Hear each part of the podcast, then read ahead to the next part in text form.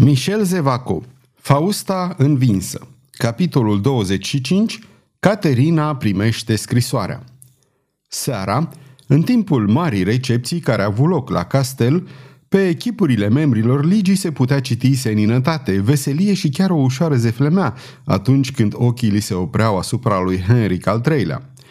Regele, care mânca cu destulă poftă, Contrar obiceiului său, nu remarcă deloc această atitudine ciudată a partizanilor lui de ghiz. Dar alții o remarcau în locul lui și printre aceștia alții se aflau Rugierii și Caterina de Medici. Astrologul asista la ospățul dat de rege ascuns într-un cabinet prevăzut cu o vizetă invizibilă prin care putea să vadă totul. Caterina îl dusese acolo rugându-l să studieze fizionomia fraților de ghiz – Bătrâna regină nu simțise niciodată o neliniște atât de mare. În văzduh plutea o nenorocire. La masa regelui luaseră loc mareșalul de Biron, Villequier, Daumont, Dugost, Crion, cei trei frați Lorraine și câțiva seniori din ligă. Comesenii se amestecară frățește unii cu alții și dacă regele n-ar fi fost așezat într-un jilț ceva mai înalt decât celelalte, nu s-ar fi deosebit de invitații săi. Pe Sfânta Fecioară din Chartres, căreia la plecare i-am dăruit o frumoasă mantie din țesătură de aur, exclamă la un moment dat regele Franței. Tare mult aș vrea să știu ce mutră ar face blestematul acela din Bearn dacă ne-ar vedea adunați la această masă. Numai când mă gândesc și mă apucă râsul. Ha, ho, ho! Regele izbucni în hohote de râs. Ducele de ghiz făcu la fel, apoi toți cei așezați în jurul mesei, iar la urmă toți seniorii care stăteau în picioare. Parcă laud, continuă regele, ar trage un ventră sangri. Ventră sangri, în traducerea aproximativă, pe toți dracii. După tradiție, se pare că ar fi fost înjurătura obișnuită a lui Henric al IV-lea, rege al Franței, între 1589 și 1610, întemeitorul ramurii de Bourbon al dinastiei capeținilor. Și Henric al III-lea repetă înjurătura favorită a regelui Navarei, imitând atât de bine accentul gascon al acestuia, încât de data asta râsetele se porniră de la sine și din toată inima. Fiindcă veni vorba, sire, știți ce face în clipa asta?" întrebă cardinalul de ghiz. Ei bine, s-a înapoiat în La Rochelle, unde va prezida adunarea generală a protestanților. Ceva cam cum ar veni stările generale ale hugenoților, zise regele, nu ne mai temem de el, să adune pe cine poftește. Vom porni împotriva lui și cu ajutorul lui Dumnezeu, cu ajutorul prietenului nostru, îl privi pe duce, îl vom preface în mici fărâme. Sire, spuse ducele de ghiz, dacă binevoiește majestatea voastră vom pregăti această expediție de îndată ce ne vom înapoia în orașul nostru Paris, răspunse regele. Nu voi afla o dignă atâta vreme cât La Rochelle va fi în mâinile hugenoților. Rostind acestea, regele bău un pocal mare cu vin și toți cei de față limitară. Astfel se isprăvi ospățul, unde s-a vorbit despre toate în afară de statele generale pentru care se adunase acolo toată lumea. Caterina de Medici, în ciuda vârstei și în ciuda slăbiciunii sale, stătuse până la sfârșit. Când rămase singură, intră în sala ospățului și se îndreptă spre cabinetul unde îl lăsase pe rugierii. În aceeași clipă, în semi-întuneric, un gentilom îi apăru în față. Moreve, rosti înăbușit regina. Da, doamnă, zise Moreve, făcând o plecăciune. Apoi își îndreptă spinarea, o privi pe regină și spuse mai departe. Același Moreve care a tras un foc de archebuză în mareșalul Colinii, așa cum fără îndoială n-ați uitat. Vremurile acelea au trecut de mult și mă temeam că majestatea voastră să nu-mi fi uitat trăsăturile chipului, dar sunt fericit văzând că n-am de ce mă teme. Caterina de Medici își pironise privirea întunecată asupra omului care îi vorbea cu un soi de familiaritate impertinentă. Dar nu pe Moreve îl vedea în fața ochilor, ci trecutul uluitor reînviat dintr-o dată prin prezența acestui om. Îl cercetă cu mai multă atenție pe Moreve și spuse Da, ai fost un bun slujitor. Ai făcut multe pentru fiul meu Carol al nouălea. Nu, doamnă, zise Moreve, pentru domnia voastră le-am făcut pe toate. Caterina rămase pe gânduri în fața acestei stăruințe. Îl cunoștea pe Moreve ca pe unul dintre cei mai misterioși și mai cruzi slujitori care se învârtiseră odinioară pe orbita ei. Știa că nu făcea nimic fără vreun motiv. Domnule de Moreve, rostia pe neașteptate, unde te aflai domnia ta în ziua baricadelor? Vă înțeleg, doamnă, zise Moreve, l-am slujit pe ducele de ghiz. L-am slujit cu ardoare și cu fidelitate. Pentru izbânda planurilor sale am făcut la fel de multe ca și odinioară pentru reușita planurilor domniei voastre. Începând din ziua baricadelor, sunt deci un dușman al fiului domniei voastre, regele, și al domniei voastre personal. Și dacă din întâmplare regele ar lua hotărârea să-i taie capul ducelui de ghiz, e sigur că eu voi fi cel puțin spânzurat. La toate acestea se gândea majestatea voastră, nu-i așa?" Văd, domnule de Moreve, că ai rămas la fel de inteligent," spuse regina cu un zâmbet ugigător. Dar mă rog, presupun că nu pentru a-mi dovedi inteligența pe care o ai, mă cauți. Ce dorești? Vorbește. Așteptam porunca aceasta din partea majestății voastre, zise Moreve. Iată deci, doamnă, ceea ce am venit să vă spun. Când i-am măcelărit pe hugenoți, când pentru domnia voastră și numai pentru domnia voastră mi-am riscat viața, mi-am vărsat sângele nu odată, ci de zece ori, fără să mai număr, Majestatea voastră mi-a făcut unele făgăduieli. Am așteptat împlinirea lor vreme de zece ani. Într-o bună zi v-am ieșit în cale și din privirea domniei voastre am înțeles că fusesem dat uitării. Am ținut să vă spun, doamnă, de ce am intrat în partidul Ligii, de ce am făcut totul pentru a sprijini pretențiile mărturisite sau ascunse ale domnului de Ghiz, de ce, în sfârșit, am devenit un dușman al neamului de Valois. Într-adevăr, domnule, ai ținut să-mi spui toate acestea?" Da, doamnă," răspunse Moreve calm. Și acum că mă simt ușurat, majestatea voastră poate porunci să fiu arestat. Dar acum știți că, dacă v-am trădat, am făcut-o numai pentru că m-ați înșelat." Ah, viperă!" murmură înfundat regina. Înseamnă că de ghiz al domniei tale este un om într-adevăr de temut dacă îndrăznești să-i vorbești astfel reginei. Nu poruncesc să fie arestat, dar te gonesc." Tocmai atunci un glas grav, smerit și totodată mângâietor se făcu auzit. Doamnă și venerată regină, iertați-mă dacă îndrăznesc să mă așez între Augusta domniei voastre mânie și acest gentilom. Rămâneți, domnule de Moreve, regina vă îngăduie.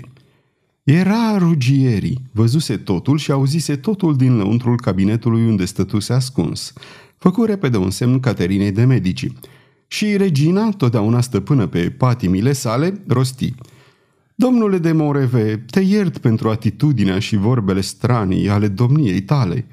Moreve puse un genunchi la pământ și zise Acum cred că pot spune reginei tot ceea ce venisem să-i spun. Mai ai deci încă ceva pe inimă, dragul meu domn de Moreve?"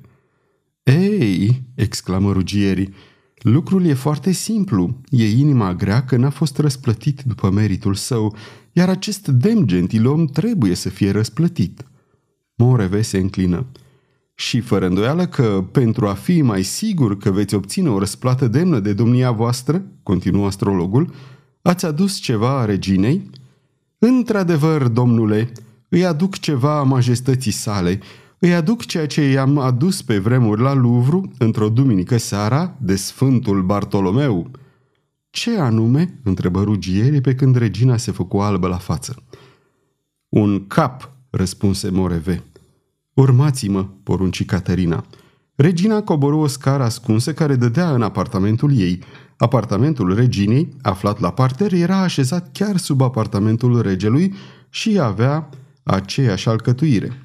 Caterina de Medici îl introduse pe Rugieri și pe Moreve într-o capelă mică și, lăsându-și slujnicele libere, se așeză într-un jilț. Ce vrei?" întrebă bătrâna regina, țintindu-și privirea asupra lui Moreve. Iertați-mă, doamnă," interveni Rugierii, majestatea voastră îmi îngăduie să spun și eu un cuvânt?" Ei bine, mi se pare că înainte de a-l întreba pe acest gentilom ce vrea, trebuie să-l întrebăm ce ne dă." Caterina clătină din cap. Ce vrei?" îl întrebă din nou pe Moreve. O, nimica toată, doamnă," zise Moreve. Mă voi mulțumi cu 300 de mii de livre." și adăugă. Ceea ce vă aduc merită un milion." Și, necerând decât 300 de mii de livre, evaluez deci la 700 de mii de livre plăcerea pe care o am de a sluji interesele majestății voastre. Bun, gândi regina, înțelegând repede. Se pare că ai un dinte rău împotriva lui de ghiz și că la nevoie îl vei trăda pentru nimic. Rugierii, rostia cu glas tare, caută în sertarul de colo, al treilea, și dă-mi unul dintre pergamentele pe care le vezi. Rugierii se supuse și așeză pe masă dinainte reginei unul dintre pergamentele cerute. Aceste pergamente erau bonuri pentru sume din caseta regală pregătite dinainte, întărite cu sigiliul lui Henric al III-lea și semnate de mâna lui. Regina îl completă și foaia a fost astfel întocmită. Bun pentru suma de 500 de mii de livre pe care vistiernicul nostru le va preda, la vederea prezentelor rânduri, în mâna domnului de Moreve, pentru servicii particulare aduse nouă. Caterina întinse bonul lui Moreve, care nici măcar nu tresări, deși observase majorarea enormă a sumei pe care o ceruse. Majestatea voastră este întruchiparea generozității, se mulțumia spune. Dar, rostind aceste cuvinte, se înfioră. Într-adevăr, în partea de jos a bonului era o formulă scrisă dinainte. Suma de mai sus este plătibilă la în ziua de. Nici numele orașului și nici data nu fuseseră completate de Caterina de Medici. Deci bonul nu avea nicio valoare. Caterina care, din ochi, urmărea cu atenție chipul lui Moreve, zâmbi și spuse Dă-mi înapoi bonul, domnule, cred că am uitat... Uh... Într-adevăr, zise Moreve, așezând iarăși pergamentul pe masă, Majestatea voastră a omis data și locul unde urmează să se facă plata. Unde vrei să fii plătit, dragul meu, domn de Moreve?" întrebă regina cu un zâmbet fermecător. Păi, uh, la Paris, dacă mi îngăduie majestatea voastră." La Paris, bine. Vezi, am scris. Plătibilă la Paris, mai rămâne data. Când vrei să fii plătit?" Cât mai curând cu putință, zise Moreve râzând. Cât mai curând cu putință, spuse regina. Foarte bine. Vezi, am pus data cea mai apropiată cu putință, adică ziua în care regele va putea dispune după bunul său plac de finanțe, adică și Caterina, cu buzele strânse și sprâncenele încruntate, cu obrazul devenit dintr-o dată feroce scrise în încheiere. Plătibilă la Paris a doua zi după moartea domnului duce de Ghiz. Moreve citi fără să se mire cuvintele pe care le scrisese Caterina. Lobonul îl împături cu răceală, îl strecură într-un buzunar al tunicii și zise Îi mulțumesc majestății voastre, data pe care ați spus-o îmi convine de minune." Deci data aceasta este destul de apropiată?" întrebă regina palpitând. O, oh, asta nu depinde de mine, doamnă, căci eu nu sunt nici Dumnezeu spre a decreta moartea monseniorului de ghiz, nici regele pentru a-l trimite la eșafod. La eșafod? Rosti înfundat Caterina, care și îndreptă trupul galbenă la față. Rugierii îl privea cu ardoare pe Moreve. Vorbiți mai limpede, spuse la rândul său astrologul. Deci nu este vorba de un foc de archebuză asemănător cu acela pe care l-am tras asupra lui Colini? zise Moreve. Nici de cum. De aceea, în loc de a scrie plătibil a doua zi după moartea, majestatea voastră ar fi trebuit mai bine să scrie plătibil a doua zi după execuția domnului de ghiz. Moreve, spuse gâfâind regina bătrână, ai deci într-adevăr un mijloc prin care se poate aduce o acuzație gravă împotriva ducelui? Vorbește, prietene!" Hârtie pentru hârtie, zise Moreve. Spunând aceste cuvinte, scoase din buzunar o hârtie pe care i-o întinse reginei. Caterina aruncă asupra ei o privire lacomă și murmură. Scrisului de ghiz. Caterina și rugierii se aplecară în același timp asupra scrisorii așezate pe masă. Scrisoarea aceasta era aceea pe care de ghiz o înmânase lui Moreve pentru a o duce Faustei, Moreve copiase scrisoarea, îi dăduse Faustei copia perfect imitată și păstrase originalul pentru el. Semnătura Henri Duce de Ghiz, deocamdată, constituia mărturisirea scăpată din imprudența ducelui. Aceste cuvinte limpezeau înțelesul scrisorii Moartea cu știți. Însemna că era vorba despre rege. După ce Caterina citi și reciti scrisoarea, nu pentru a-i desluși înțelesul, deoarece înțelesul îi apărea foarte limpede, ci pentru a căuta posibilitatea de a-l strivi pe duce sub o acuzație capitală, întrebă Cui era adresată această scrisoare? Prințesei Fausta, răspunse Moreve. Deci ea n-a primit-o? Iertați-mă, doamnă, prințesa Fausta a primit scrisoarea sau, mai bine zis, o copie a scrisorii. Caterina îl privi cu o oarecare admirație. Ești sigur că nimeni altul în afară de domnia ta n-a văzut această scrisoare?" spuse ea mai departe. Absolut sigur, doamnă. Caterina se sprijini cu un cot pe masă, își așeză obrazul în palmă și, cu ochii pironiți pe hârtie, căzu într-o meditație profundă. Prințesa Fausta, murmură ea în cele din urmă, la ce se gândea oare regina rostind acest nume? Sfârșitul capitolului 25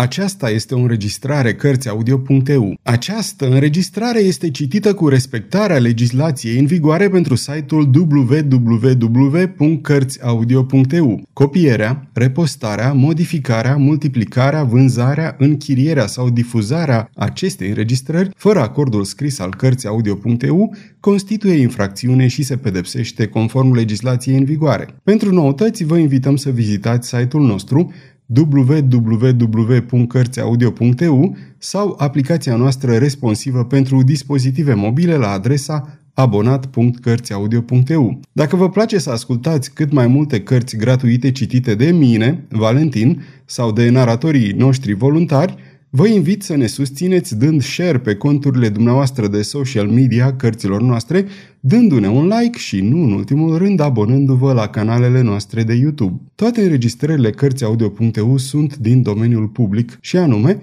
au trecut mai mult de 70 de ani de la moartea autorului și astfel opera a trecut în domeniul public. Nu se mai plătesc drepturi de autor pentru înregistrarea acestor opere. Puteți să îi susțineți prin donații pe naratorii noștri voluntari – dacă aveți o voce frumoasă, puteți deveni la rândul dumneavoastră narator voluntar în cadrul proiectului nostru. În anumite condiții puteți chiar câștiga bani citind opere în cadrul site-ului nostru.